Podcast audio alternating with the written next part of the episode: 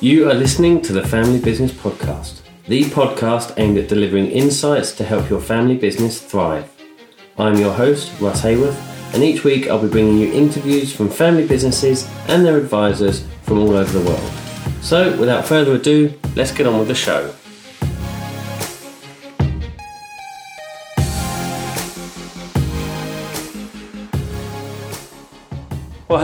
Welcome to the Family Business Podcast. I'm your host, Russ Haworth, and I'm absolutely thrilled to be joined today by my friend and colleague, John Tucker. Um, now, for our long term listeners, some of you will have heard John on the very first episode of the Family Business Podcast.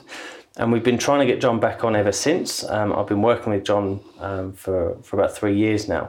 And we've spoken about getting him on to, to do some, um, some more podcasting and every time we've tried to do it, something has conspired against us.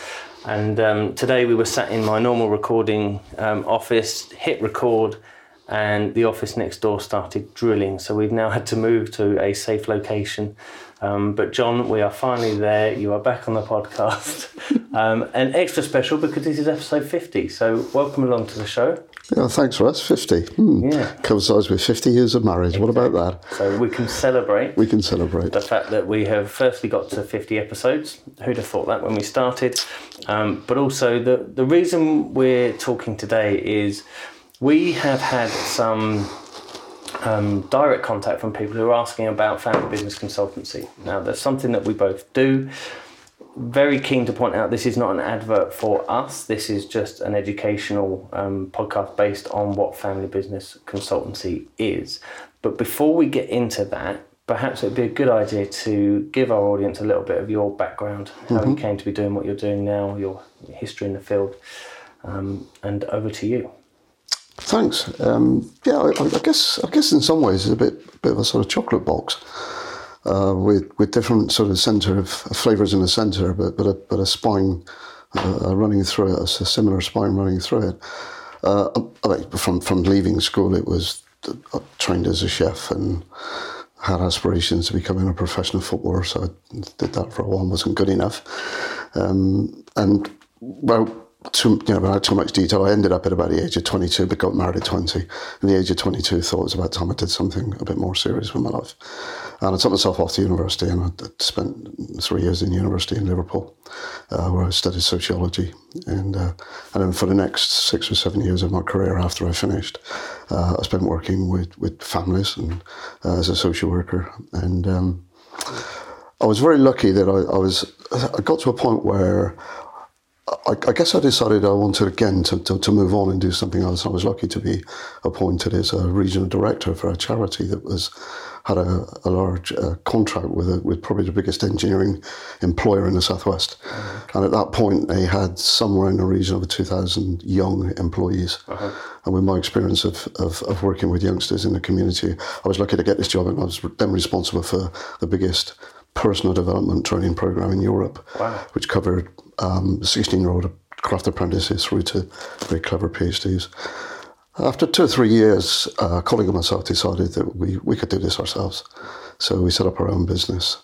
Um, and that business started in, in, I guess, 78 or 79, around the time that the Thatcher government was uh, was coming in, into place. And through the 80s, we, we grew this business uh, quite rapidly, and it was it was pretty successful. And it was a training business, and it was a development business.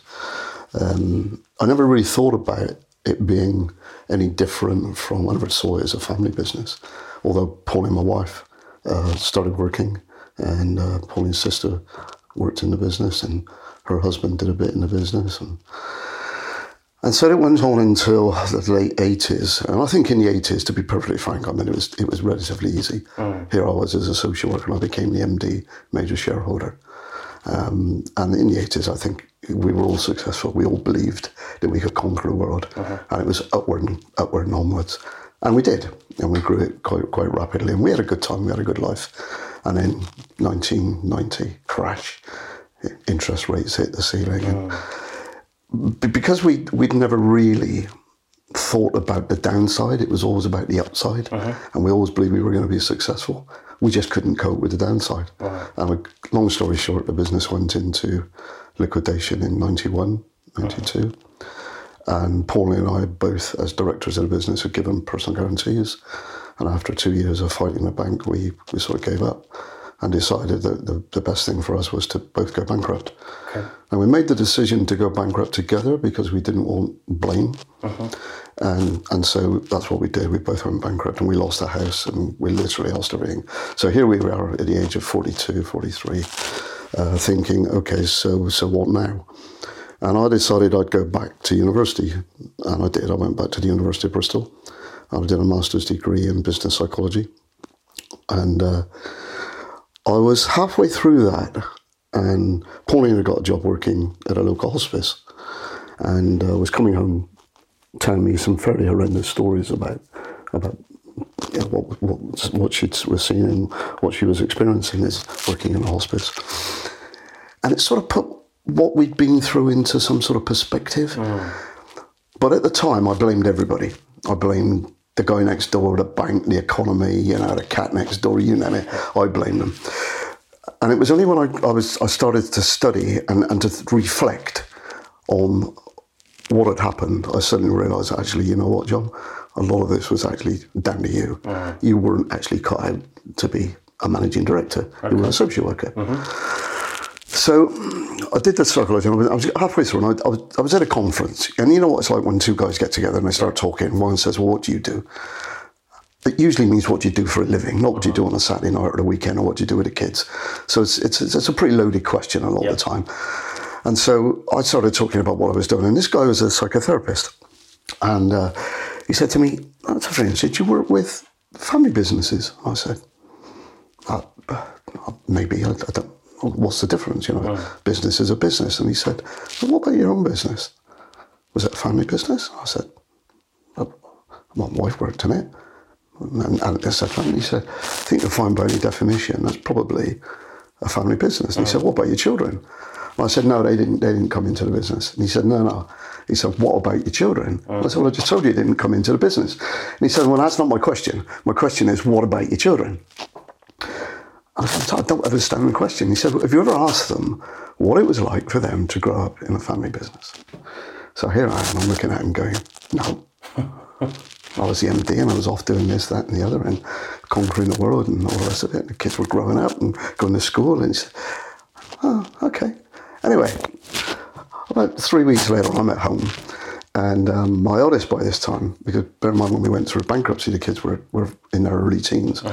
So we're now a few years on, of course. And uh, I asked them. Leslie, Leslie, my oldest, was in uh, America at this point, had joined her boyfriend, and the youngest one had, we had a few problems with, and she, but she, they were both at home. And I'm, I'm convinced that my own family has had a profound effect on me being in this field. And I didn't know that. I, I, I wasn't aware of that. So I said to them just gently, Tell me, girls, what was it like for the two of you growing up when mum and dad in business together? And it was a complete silence. You could have heard a pin drop. and the youngest one said, uh, Are you going to tell him or shall I tell him? So the eldest one, he said, No, I'll tell him. So I took a chair, just an ordinary dining chair that I'm sat on right now, and I stuck it in the corner of the room. And I don't know where they got it from, but they found some masking tape, uh, car- carpet masking tape, and they put it around my mouth. So I'm sitting there with this black masking tape around my mouth. Oh, hostage. Yeah. And and they said, Dad, for 20 years or however long it's been, 18 years, the one thing you've been really good at doing is talking. Talk, talk, talk, talk, talk, talk, talk. All the time. What you've never been very good at is listening. Now you have no choice, you're going to listen. So I listened to my two daughters tell me what it was like for them to grow up with mum and dad in, in business together, the good and the bad. Uh, I won't bore you with all the details, but some of it was quite interesting in terms of how they saw it. And when they'd finished, I, I just sat there and thought, wow. Anyway, I took the tape off, which wasn't a particularly pleasant experience. And I got up and I think I said something like, I think I need to go for a walk. Oh. And his voice said, Could you sit down a minute? Because there's a few things I want to say. and it was Pauline. Oh. And I said, "Oh, blimey, not more, not more masking tape." She said, "No, no, we don't need to put masking tape on." I said, "But," and then she told me we'd been married 29 years, and she actually told me that her ambition in life was to be a nurse. Right. And I looked at her and I was, I, I literally was gobsmacked. And I said, You have never, ever told me you wanted to be a nurse. Uh. And she said, John, have you just not taken any notice of what the girls have just said? Uh. You don't listen. Uh. So here we are, my wife telling me that after 29 years of marriage, me thinking about what the psychotherapist has said. And by the way, what he talked to me about was the fact that a lot of his work was with men. Right. I said, I don't want this to be about gender or, or, or anything, but he talks about men of a certain age visiting him for psychotherapeutic support help. And a lot of them were business owners. Right. And the question they wanted to ask him, or, or for them, that they wanted to ask themselves, was, with his help, was what was all this about? Uh-huh. What, what have I done it for? My wife wants me to pack it in. The kids don't want to come into the business. The ones that have come into the business are not up to it. You know, I can't hand it on. They can't do it without me. All that sort of stuff. Uh-huh. And I sat there and I thought, I've got this sociology background. I've done. I'm halfway through this master's degree. I've got this experience of having, if you like, been through it. I've just been told by my two daughters there must be something I can do with all this mm-hmm. lot.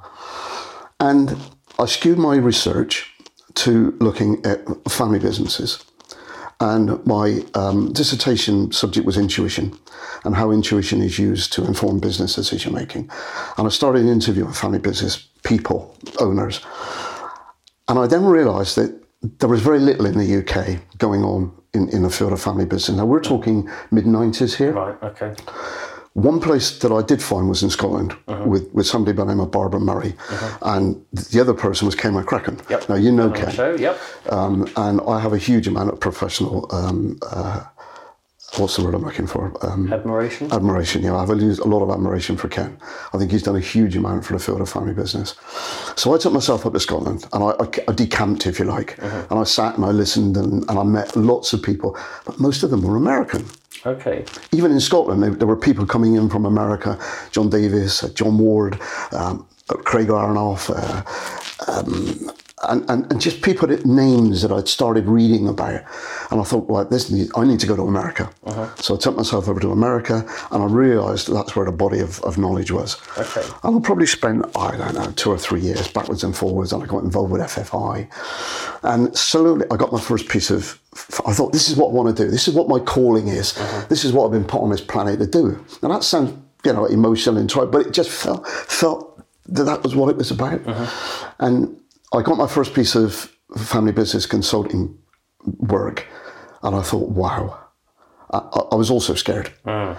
I, I, I just never had realised the complexity of it. And I was out of my depth. I didn't know what I was doing and I floundered. But I got through it. I got through it because I had some other colleagues that I'd been starting to work with, you know, Nick. Uh-huh. I'd met Nick by now. Nick Smith was, was a lawyer in Bristol and I'd been working with him and I'd been working with some of his colleagues. And then I got asked by the University of, I'm beginning to build a bit of a reputation. So I got asked by the University of Gloucestershire to do a bit of teaching. So I started doing a bit of teaching. Uh, we got some funding and we developed an MBA program for family business. So now I'm doing some academic work as well. Right. So I'm, I'm doing some consultancy work, so I'm doing some academic work. And on the door was Grant Thornton. Grant Thornton came along. It sounds arrogant when you say you were headhunted, but I sort of was. Mm-hmm. So I joined Grant Thornton in 1993, 92. I know it was April Fool's Day. It was the 1st of April. Uh, and I spent three years with Grant Thornton. They were three really good years. I travelled the world. I started doing consulting work in the Philippines, Western Europe, Thailand, Hong Kong, Singapore. And I, and I, I just had a ball. And I, and I learned so much in, tho- in those three years. But it wasn't really for me. I came home one night and Pauline said, John, I didn't really sign up to this. You know, was like, so I know it's a bit long-winded, but it's it's it's how I came to be in this work, and my my own family has had quite a profound impact on that. Okay. So I started doing more teaching and I started doing more consultancy work. Um, long story short, we did a lot of work in New Zealand in the farming community. I worked with Massey University and Lincoln University. We developed some programs around governance and succession. Um, and by this time, Grant Thornton and the University of Gloucestershire formed a, a joint venture called the, Inter- and, we, and it eventually became the International Centre for Families in Business. Uh-huh. And that ran for seven or eight years, and I was the, MD of that. So th- there's a whole mix of the, of the, of the, of the experience, the academic bits, and, and the consulting. But my love has always been working with families. Uh-huh. And I believe that's what I was put on this earth to do. So it's a, I know it's a bit long-winded, but it's sort of No, that's it's a bit of a rounded picture. It, it gives us a background. Uh, so thanks, John, for, for that background. It sounds like you've had a, uh, a varied and exciting um, career um, to date. The, the purpose of today's show is to give our audience an overview of what family business consultancy is. Now, if you say to people you do family business consultancy, the, the two words they tend to hear more than the family bit is the business consultancy bit. So there's a bit of a misconception that you go in and tell businesses that their margins are wrong, that their marketing's wrong, that their sales are wrong, and they do all of this and you add X amount to the bottom line. But but that's not what family business consultancy is, is it? So perhaps could you um, summarize what you would consider family business consultancy to, to be? Can you define it easily?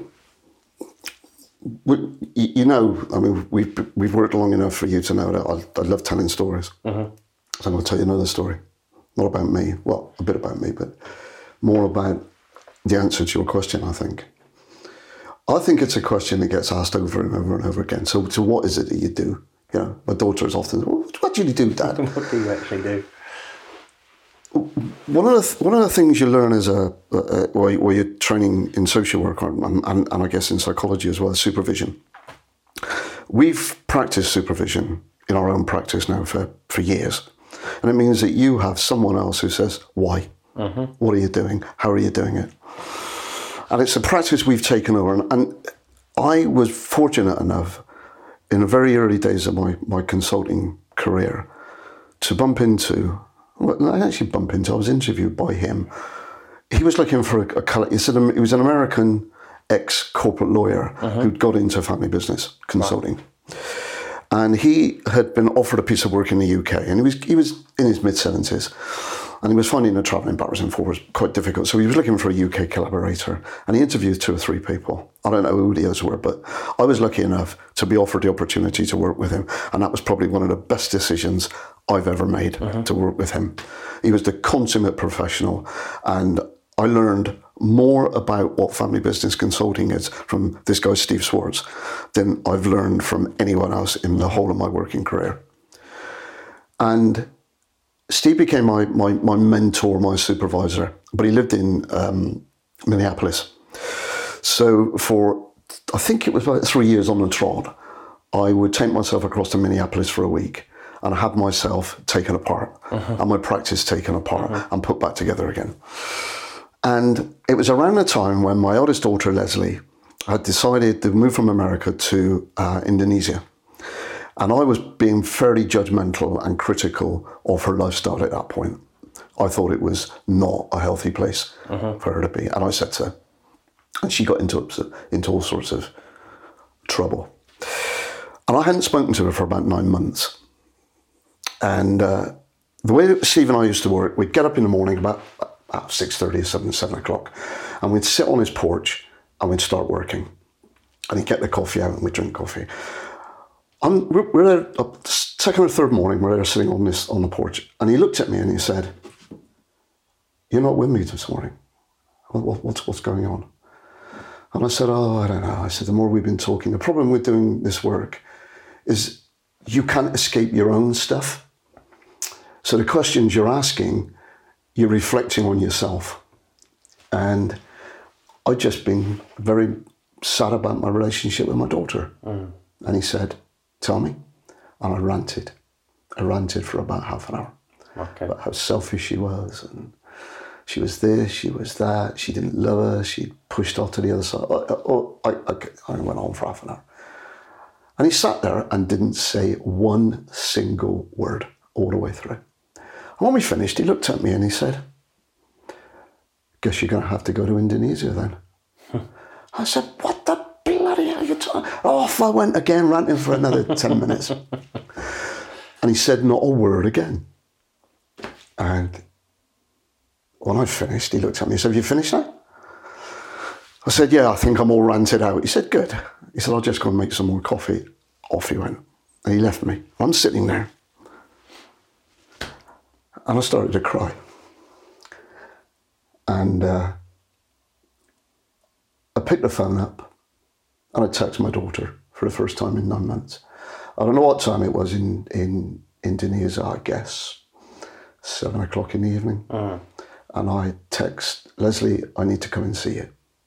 I got a text back, why? Because there's some things I need to say. What? I can't say why. And this just went on for five or six minutes. And in the end, the only thing I could do, sorry,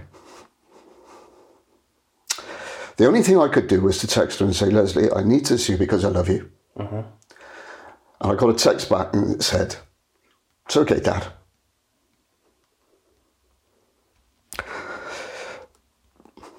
I'll come, I'll come and see you. So I put the phone down and I'm sitting there and I got these tears rolling down my cheeks. And he came back and he put the two cups of coffee down and he looked at me and he said, You okay? I said, Yeah.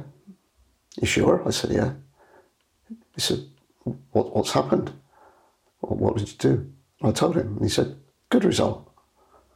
And we carried on as though nothing had happened. I, I, I was like, Oh, okay. So we carried on working, inverted commas. So I stewed on that for about two or three days, and in the end, four or five days in, we're, we're out on the on the thing again on his uh, patio, and I said, "Steve, I've got to ask you this: What the hell did you do?" and he looked at me and said, "I didn't do anything. You did it." Uh. I said, "No, you you did something," and he said, "John, all I did was to use the skills that I use when I'm working with clients. Uh-huh. I observed." I challenged, I advocated, and you did. I didn't, you uh-huh. did. All I did was to facilitate, support, and help you to do what you knew you needed to do. okay. Now, you may not have known you needed to do that at the time that we started that. Uh-huh. So, in answer to the question, it isn't about legal advice. It's not about accountancy advice. It's not about financial, you know, financial planning. It's not about operations. It's not about HR. It's not about we're not family. I'm not a family therapist. It's not about counselling. It's not about mediation. Do we use all of that? Yeah, somewhere in there probably. You know, I've done counselling courses. I've done mediation courses. So we take from anthropology, we take from sociology, we take from psychology, and we use that. It's the skill set that you have uh-huh. to work with the client to help them identify what the real issues are and to help them find the answers that are right for them. Hmm. And I believe that's the essence of the work. Okay. Does that answer your question? It does, and, and I think, I mean, we're in, we're in a, a favourable position in that I've been working with you for, for three years. So um, some of the questions I might ask you might think, well, why have you been listening for three years?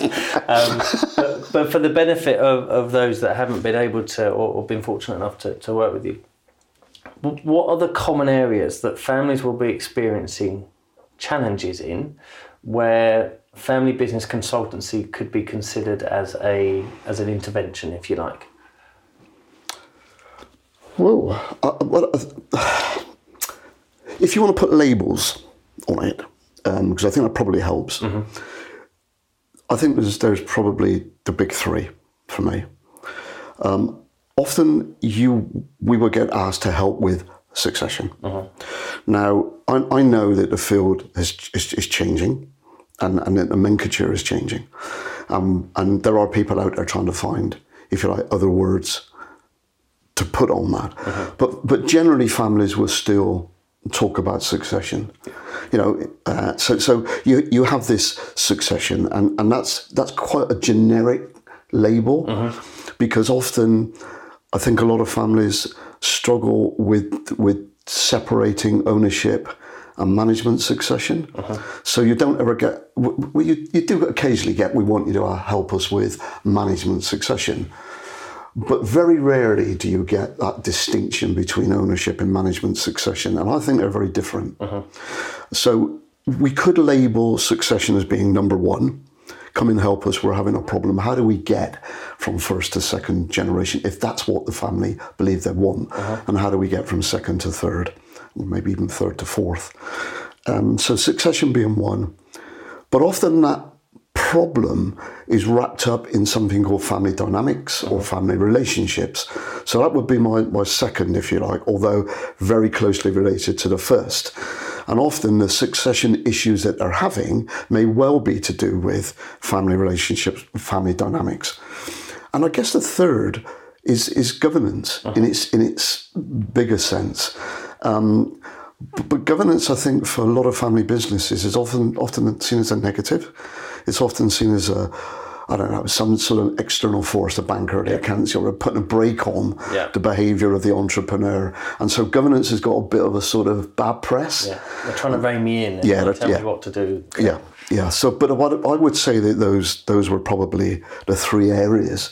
I mean, I could go on about you know sibling rivalry and generation, you know, and and sibling generation.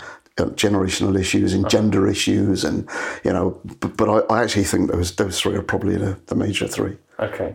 And so, I mean, you've touched on it a little bit there in terms of how families then, or what, what point they need to get to in order to, to be in touch. Um, am I right in thinking predominantly it's, it's where there's some form of pain, frustration, um, a blockage somewhere within their their system that they think actually we- need some help here? Ha- ha- What point do families get to before they think, right, I need some some help? Again, in my experience, it's usually one person. Okay. Um, that you get the contact from. Now, that may not be the person that's feeling the most pain, but somewhere in the family system, there is pain. And unfortunately, I don't think we've developed the field enough yet.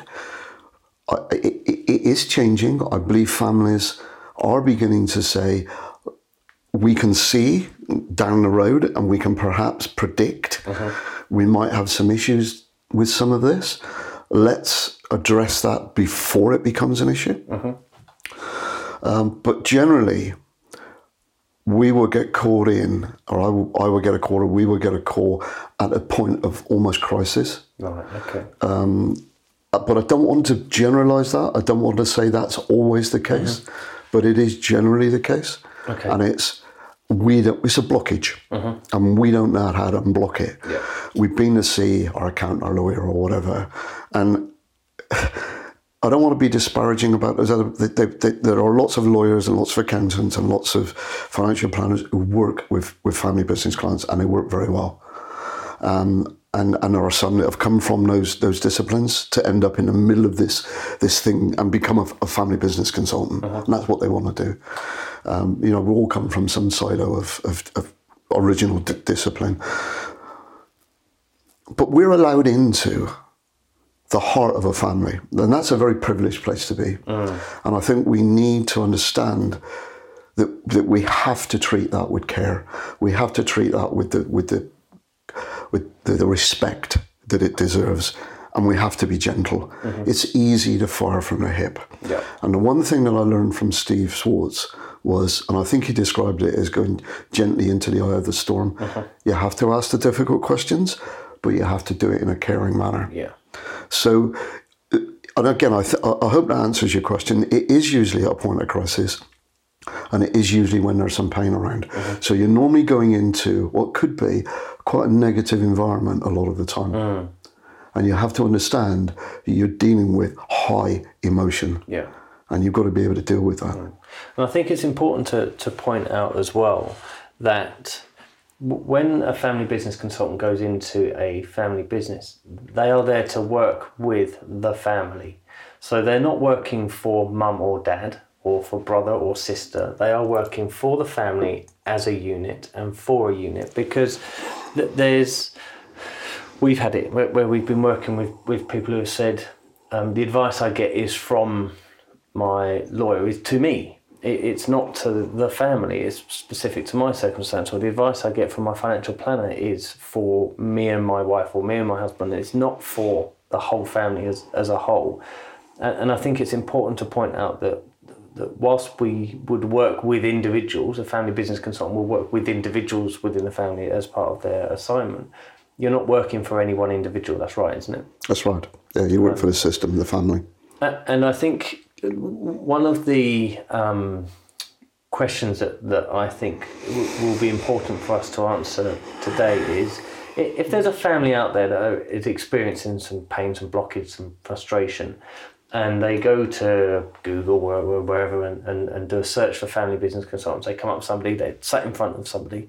What questions would you suggest the family ask a family business consultant to see whether they're the right person to work with them or not? Because it it's an emotional place to be in. It, it's um, part of our role is very um, you do get down to the, the kind of nitty gritty of, of stuff, don't you? It, so you've got to be able to trust and like that person. How how can you start to do that in, in a first meeting? If you were a family sat in front of a consultant, what would you ask them?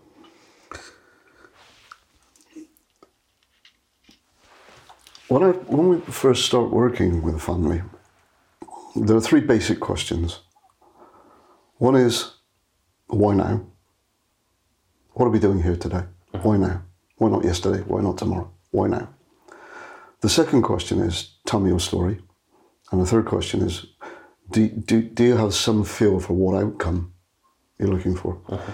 So if I was a family, I'd probably start with the middle question Okay. tell me your story. Mm-hmm.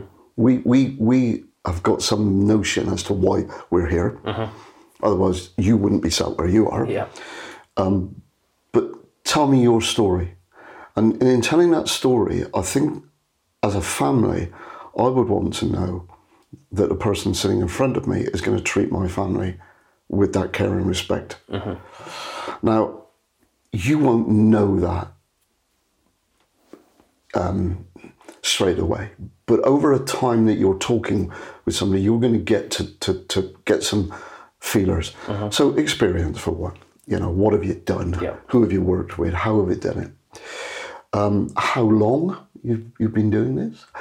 I, I don't want to be ageist about this, but I think a few grey hairs probably helps. Uh-huh. I'd want to know that the person in front of me is qualified. And, and I don't mean necessarily academically qualified, but I think that helps. Uh-huh. That you understand some of the theory behind the models. One of the really important questions for me is about methodology uh-huh.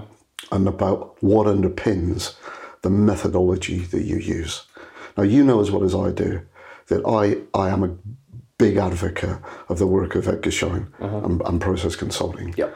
And you also know that I'm a big advocate of, of Peter, Peter Senge and the fifth discipline in systems thinking.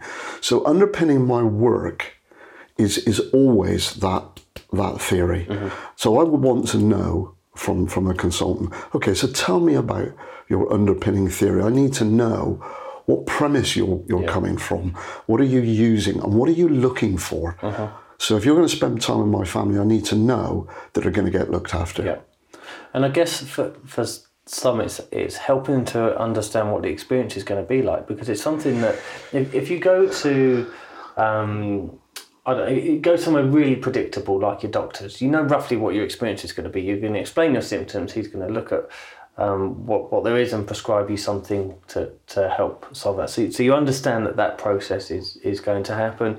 If you're going to, to see a lawyer, you're expecting her to come back and say um, something legalish about what it is that you're, you're looking for. But in order of helping um, families understand what the process is, what we've just explained is none of those things. Probably closer to a doctor in terms of listening and, and helping to, to diagnose, but it's almost a self prescription, would you say? Guided self prescription in terms of the solutions? Yeah, the, the, the, the client the client that you're working with will have the answers. They will. It's hard work, so you need to be able to um, explain that this process is not a nobody's coming in with a magic wand here. This is something you have to commit to, and it's not something that's on the side either. You know, you're in a business together, so therefore, your relationships and the, and the dynamics of that relationship and the stresses and strains that you put under that put that relationship under when you put a family into the goldfish bowl of a, of a business is hard work.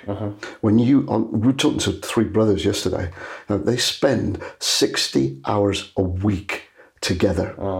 That's huge in time. It's probably more time than you spend with your own, you know, family, your own um, family at home. And the stresses that that puts on that, that relationship, and, and, and if you're going to work with this group of people, they have got to commit to putting the hard yards in. You're not going to put the hard. You, You're going to put the yards that you need to put in to enable them to put those hard yards in. But too many, in, in my my humble professional opinion, too many families are given the impression there is a solution here. Um, I, I was with a very, very good colleague of mine, not not this week, and I described to him a situation that we we're going into. Right, you know the one I'm talking about, and I'd have been talking for about ten minutes, less than ten minutes, maybe eight minutes, and he said, "Oh yeah, well, what they need to do is." And, and, and that's what happens. It, it's here's the solution Yeah. you know, but, but this is a complex mixture mm. of emotions and, and, and technical and and you know it, it, it, it, it there aren't any easy answers mm. and the family needs to understand Yeah. that, that if they're going to do this and go through this process oh buddy when we get right up front we need to see all the family mm-hmm. Not just the two people or three people that this appears to be about so it's about spouses, it's about children, it's about mum and dad, it's about any un- uncles and aunts. So I, even after 30 years, Russ, I still use the three circle model. Uh-huh. You know, I guess your podcast before I've talked about the three circle. I still use that to look at the whole constellation of the family uh-huh. because you don't know where the pressures are coming from and where the influences are coming from. So at the beginning, it's a bit like putting a jigsaw together. You've got some of the pieces, but you can't finish that picture unless you have all the pieces. And if a family says no, I don't want you to see so and so, often I go, okay, I, I can't, I can't help you and I can't work with you. Yeah. Now that's purist.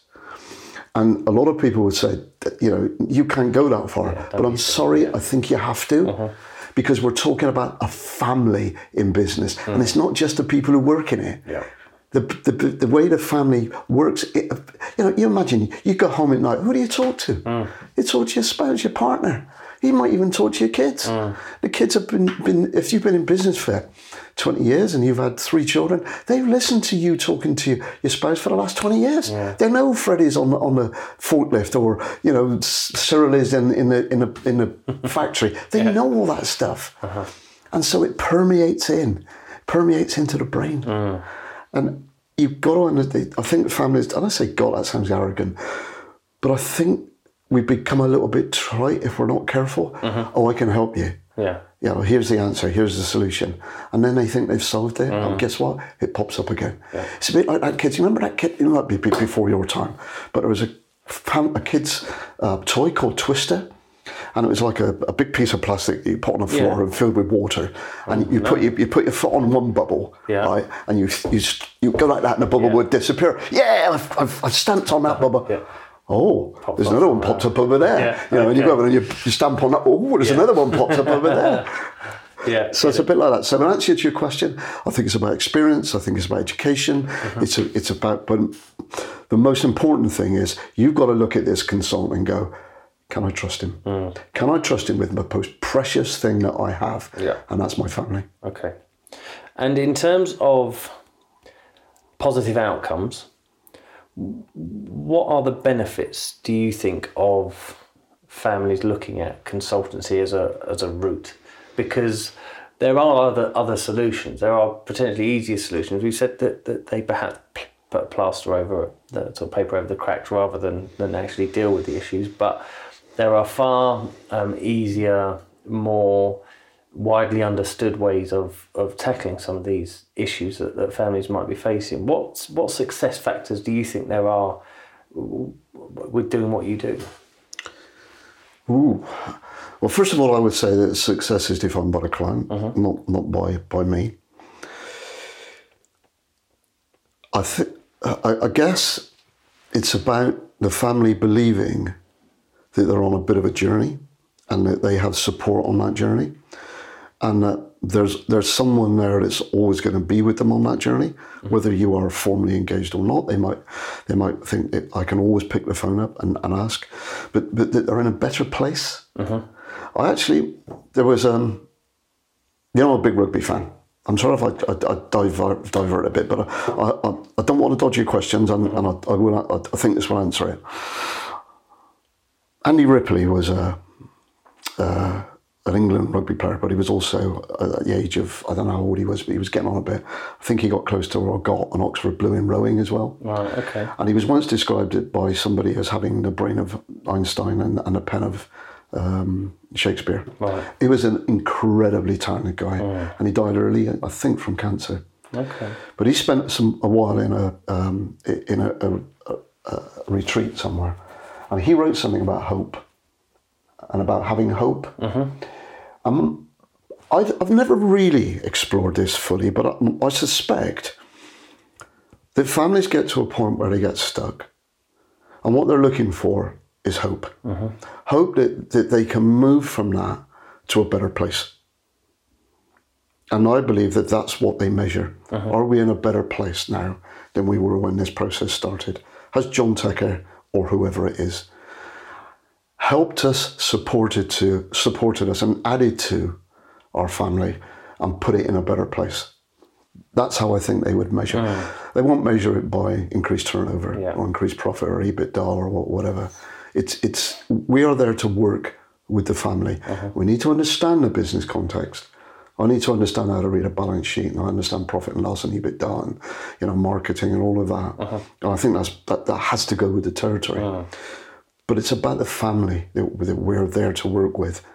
And they have to believe that you are working for all of them. Uh-huh. Not just one, not just dad, not just mum, but all of them. Yeah. And that you have their best interest at heart, all of them. Uh-huh. And that takes a huge level of trust. Yeah. Which is why this process, when you get involved, is not a five minute wonder. Uh-huh. You cannot build that trust. That was going to be my next question, so you've led into that um, very well. But ty- typically, and uh, this is a really difficult question because I know, I think I know what the answer is, but it's a relevant question. Is how long does a piece of consultancy take? Now, the answer is how long is a piece of string?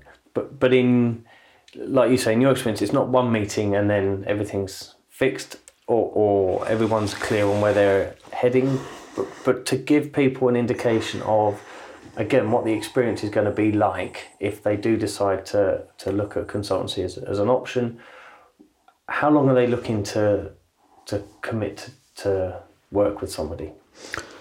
Okay, let's let's let's let's take a couple of different scenarios and let's assume that, that, that dad's running a twenty or mum's running twenty million pound turnover business. They've got three kids, and they've already identified that that child number one, or two, or three, but whichever one is going to become the next managing director. Put mm-hmm. ownership to one side. And dad says, I'd like you to come in, and I, what I want you to do is work with my son and me, but my brief is very clear. I want you to work with my son, and I want you to dev- help him develop to become the next MD. It's a fairly straightforward brief. Uh-huh. Now, it might it might spread from that because I'd still insist on talking to other family members. But let's assume that we've got one single outcome in mind. That might take a year, 18 months, two years, depending on dad's retirement or whether he's going to retire or not. But I know that sounds a very simple sort of hmm. example. So it could be a very short piece. I mean, another example would be a father, who, a, a mum who got us involved with working with our three children, and it, we did a residential weekend. So we started at midday on Friday, finished at midday on Monday, because he wanted his eldest daughter to take her, and he wanted his younger ones to understand. And we worked through that. And at the end of it, he said, "Thank you very much, mm-hmm. job done." Yep. Um, another family business I'm working with, I've been there 10 years. Mm-hmm. Be- Because the process is much slower. Every family is different. I mean, I know that's trite and it's been said a million times, Yeah. but but it's true. It is Every family, every family is different, and they will move at their own their own pace. Mm-hmm. You can't make that happen. You can be there to support it, but you can't make it happen. A very good friend of mine was uh, a very senior, I mean senior, uh, employee at the University of Bristol. He was in the States. I was working with a client down in deepest, darkest Cornwall Somewhere. Yeah. somewhere. And there was a, a state that needed splitting up between siblings. There was eight of them, siblings. And I got my I got got my colleague involved, and uh, he went in and, and he did a great piece of work. And it took him about two weeks, and he got it all sorted out. And then he wrote his report, and he put his report in, and uh, that was on a Monday. And on a Wednesday, he gives me a call. Johnny said, "I haven't heard anything back yet." Yeah, and well, it's, it's been at least three days. Yeah, well, this is important. Important to whom? Well, it's important to them. Yeah, okay. Anyway, Friday comes. I get another call. I've still not heard anything. You know, no, because it's it's not it's not moving as fast as you. Yeah, but it should do because it's important and they need to get this. Yeah, we know that. Mm. But it's going to move at their pace, not your pace. it Took three months to even start to have the debate. Wow, okay. Because there were other priorities. There were kids, there was things going on and weekends away and holidays and their business and all the other stuff that goes on. You know, and but but for him, this was a priority. As the consultant, he'd written his report and he wanted a response to it. Mm-hmm. And, I- and I think I, I've heard that a lot of time. Well, you know, they need to do this. They have to do this. They must do this. They're words that, that don't make any sense. A lot them. They don't have to, must do. You know, it, it, it don't work like that and and it's not words that that, that, that sit comfortably, mm-hmm. you know, because you're usually working with people that don't quite they don't like being told what to do that much. You know, I'm not again. It's a generalisation, but it will move at its own pace, and they will define success often by you still being there, mm-hmm. you know, or not. If it's a piece of discrete work, you've done your job, but most of the time, it's actually am I still here? And am I still here? Am I still adding value? As a consultant, I ask that question every probably three months. Am I still doing a good job? I still get supervision. I'm still being asked, what am I doing? Why am I doing it? What are we trying to achieve here? Again, I don't know if that answers your question. Yeah, it does. Um, uh, I think the answer is there is no answer. It depend, depends on, on the circumstances. It's also worth pointing out that it, it isn't always um, a situation of huge conflict, of huge pain, of huge upheaval that, that consultancy can, can be effective in. It can be effective in there, um, but but it's it, it's kind of any period of transition, isn't it? That that where a bit of direction is needed, a, a, an independent view in terms of what's right for the family can be facilitated through um, consultancy. Uh, and that, uh, again, brings me on to the a question I have around how do you maintain your independence when you're working with a family? So you work for a family for, for 10 years, so you, you're almost part of that family in, some respects. And in the same way as anybody can have their favourite nephew, you're not allowed, but you know, your favourite nephew, your favourite niece. Uh, how do you ensure you maintain your independence around, I really want that sister to do well over over the other one? Because that, that must be tricky. I try, and I don't say that I'm always successful, to separate out what I'm paid professionally to do and what I think personally. Mm-hmm. Now, if you're asking me whether those lines ever get blurred, I'd be lying if I said they don't. Okay. And if you ask me, do I have favourites? I'd be lying if I said no. Um, what I try and do is be as objective and independent as I can in my actions and in the way in which I behave when I'm working with them as individuals and when I'm working with them as a group. That's where supervision, for me, a lot of the supervision that we do is about ah. maintaining independence. And if I am very aware that after 10 years, I could be too embedded. I could be as much a part of the problem now as reissues or whatever you, the, the life of the business. Uh-huh.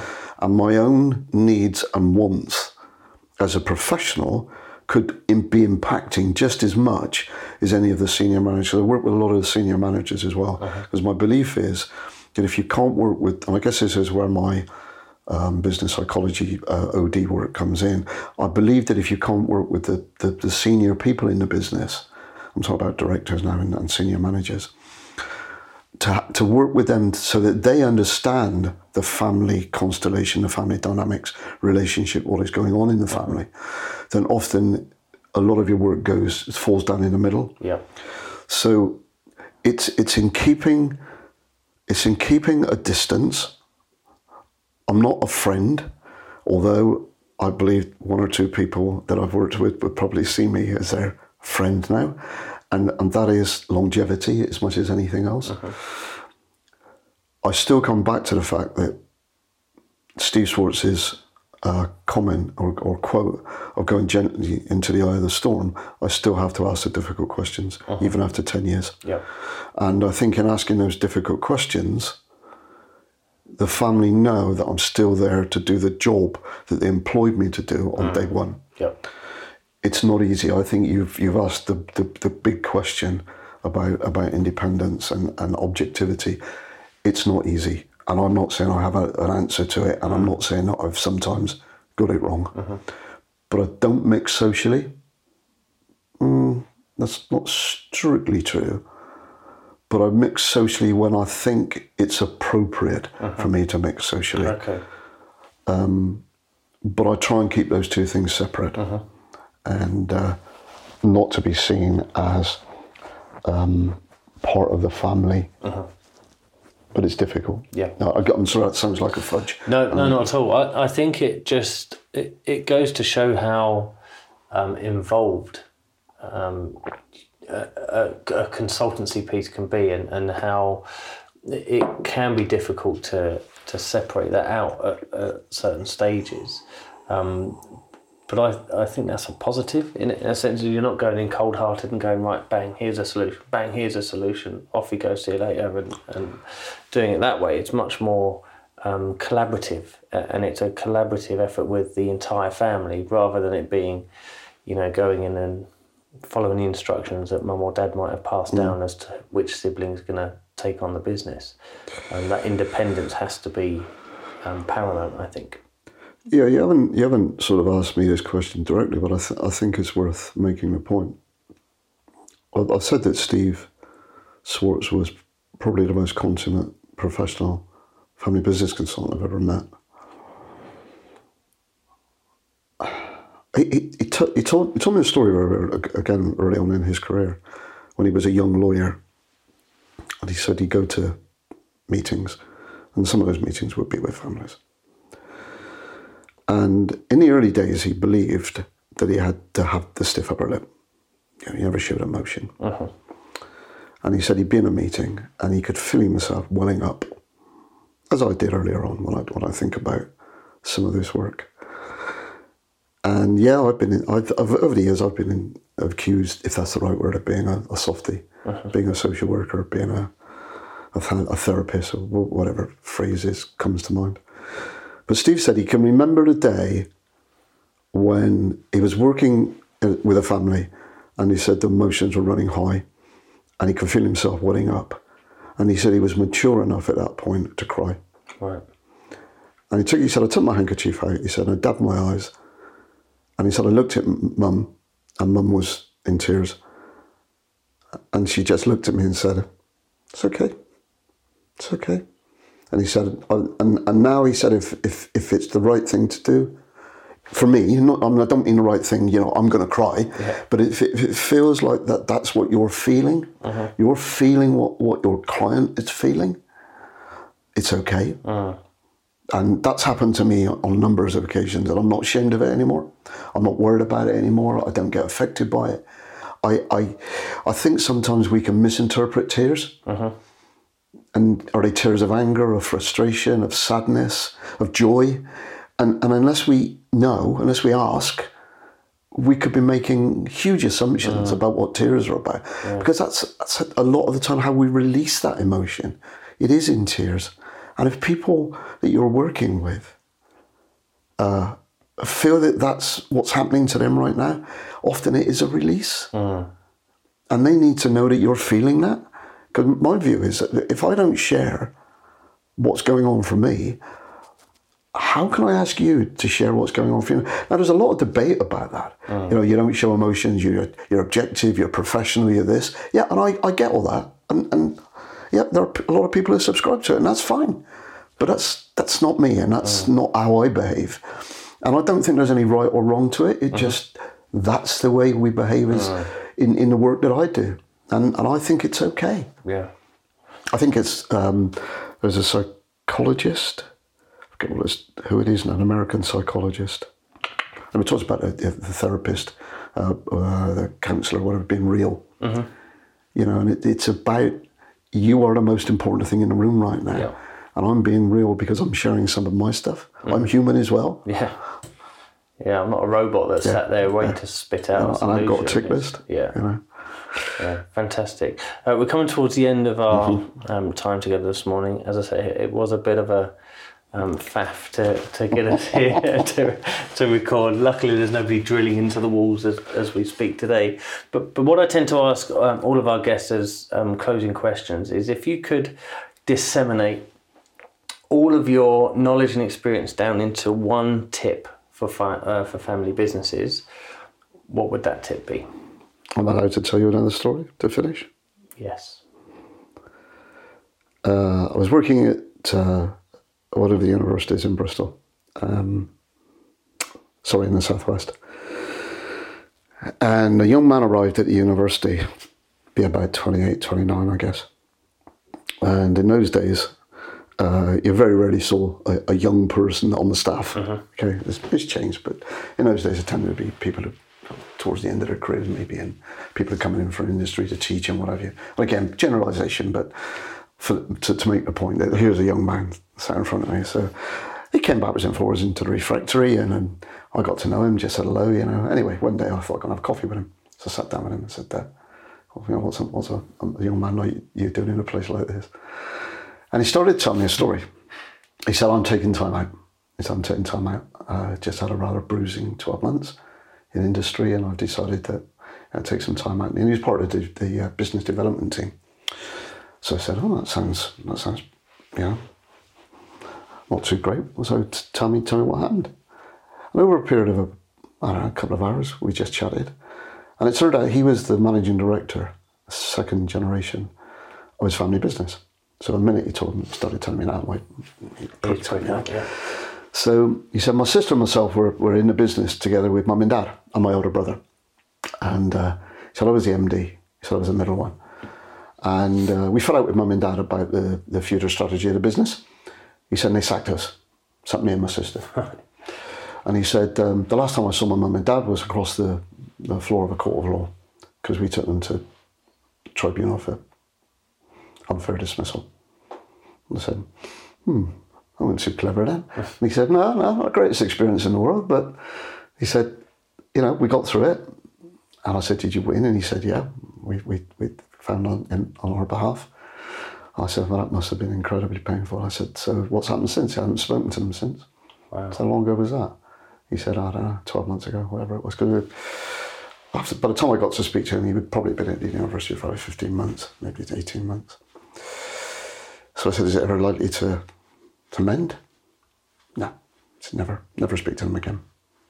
So I didn't, I didn't pass any comment. I just said, "Mm, very, very sad. Anyway, about a year later, he's still at the university and he comes in one day to tell me that his wife had given birth to a baby. And uh, he was delighted, he was now a dad. So I said something silly like, you know, are you likely to, is this likely to be the thing that mends the relationship? Or not mends, but, but at least starts the mending process. He said, no, they're never going to see their granddaughter. Never. Unbeknownst to him, as the granddaughter had got to three months, six months old, his wife was taking the baby to see his parents. Oh, okay. And he found out. And it caused a huge rift between him and his wife. Hmm. And within a month, he had packed in his job and moved his family to Scotland. That's how strongly he felt about it. I guess it would have been a year, 18 months, maybe even longer, two years. I'll never forget. And I know exactly when it was. It was a Friday afternoon at five o'clock, and the phone went. And it was this guy. And, hello? Nice to hear from you, you know, etc., etc. He said, I thought I'd give you a call. He said, to let you know that I'm at my mum and dad's. And I said, oh, big smile. Great. You know, emotional me saying, oh, thank God, you know. And he said, no, John, uh, I'm not here for my mum and dad. He said, I'm here for my brother's funeral. Wow. And I said, okay, what's happened? He said, my older brother became the MD when we left. And I haven't spoken to him now for however long that period was. So probably it's only three years. And apparently he was, I don't know how old he was, late 30s, probably your age. A couple of kids, 3 kids, two, I can't remember. And uh, stepped out of the shower, dropped dead. Wow. Heart attack. Okay. And I just sat there and I, I, I, I didn't know what to say. I mean, what, what, what can you say in that circumstance? So he said, I'm here, I'm here for my brother's funeral. And, he said, and I said, supporting you, mum and dad? He said, yeah, yeah, I suppose, yeah. And I didn't push anymore. The only question I asked him was, why are you ringing me? Mm. Out of all the people you're going why are you ringing me? He said, I want you to do me a favour. I said, okay. He said, I want you to tell my story. He said, whenever, whenever you get the opportunity to talk to an audience, I want you to tell my story. And I said, okay, I can tell your story, but why? He said, I want your audience to understand, in the end, all we have is family. Uh-huh. That may not work for everybody, but whatever happens in the business, it ain't worth it uh-huh. to destroy the relationships that you have in a family. Now, you could argue, Russ, that's not a tip, uh-huh. But I think it's a piece of sound advice. Yep. Business is business. Uh-huh. And you can usually, with the right commitment, the right care, the right support, sort out most business issues. Don't let them destroy your family. Uh-huh. Now, easier said than done. And I'm not sure whether you would call that a tip. I, I think that's a fantastic. I, I think it's a great story. I know you, you've told me before, so um, it, It's it's just one of those stories that you, you hear. And I think he said to me, I will never get the chance to tell my brother that I loved him. yeah. It also highlights the uniqueness of working with your family. Yeah. It, it's a unique. It's collectively unique because there's loads of family businesses out there, but it's it's a uniqueness that just isn't experienced within non-family businesses. You get closeness of relationships, but the family element is uh, is what fascinates us, isn't it? Is It is. that that side of it is, is what gets our um, our kind of excitement levels um, up there. So, Can I give you just one last tip for advisors? yeah, Just be aware of the privilege that you've been given to allow you to work with the family yeah. and treat it with care.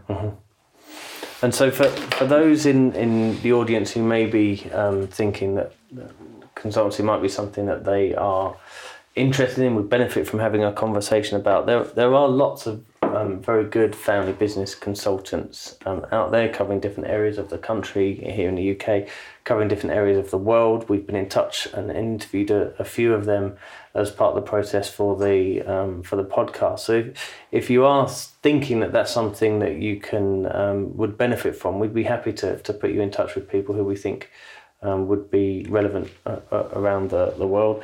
Um, if you do want to get in touch with John, what's what's the best way of doing that, John? Uh, probably email, Okay, and it's john at thefbc.co.uk. okay. Uh, I'm quite happy to give my, my mobile number as well. No, We can if you e- if they can send the email. that'd be, but that would be fine. Otherwise, you'll get unsolicited calls. From all sorts of people. so yeah, if we if we stick to the email, we'll, we'll put a link in the show okay. notes to the um, okay. to the email address. Um, and you're on LinkedIn, aren't you? I am. So yep. again, we'll put a link up on there for, okay. for LinkedIn, or you can get in touch via okay. um, the podcast as well. Um, but all, all, I can say is it's it's been a real privilege talking to you today. Um, it, it, has taken a bit longer than perhaps we thought, but it's I think it's very fitting. It's episode fifty, um, and thank you for your time and, and your insights. A real pleasure. Thank you.